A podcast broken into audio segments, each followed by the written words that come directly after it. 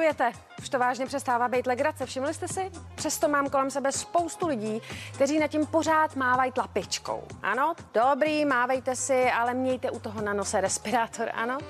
Já myslím, že teď eh, je to opravdu best in covid a nikoho možná ani nerozruší, že královští bratři Harry s Williamem mají velký problém. Oni se prostě nemusí, jo, a je to každým dnem horší. A my si ten problém teď můžeme rozpléct. Všechny problémy začaly v podstatě už v době, kdy se Harry oženil s Meghan. V roce 2019 přiznal, že se se svým bratrem vydali rozdílnými cestami a skoro se nevídají. Loni v březnu se pak pár dokonce rozhodl opustit královskou rodinu a odstěhovat se do Ameriky. V té době ale měli stále patronáty nad několika organizacemi a Harry své vojenské hodnosti.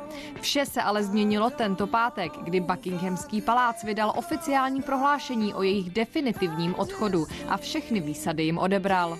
Hlavní příčinou by mohl být rozhovor Harryho a Meghan se slavnou americkou moderátorkou Oprah Winfrey, který se natáčel tento týden. Vzhledem k tomu, že je Oprah považována za lovkyni senzací, dá se očekávat, že v něm manželé promluví nejen o svém soukromí, ale právě i o královské rodině. Sama královna se navíc o chystaném rozhovoru dozvěděla až z televize, což pro ní muselo být hodně nepříjemným překvapením.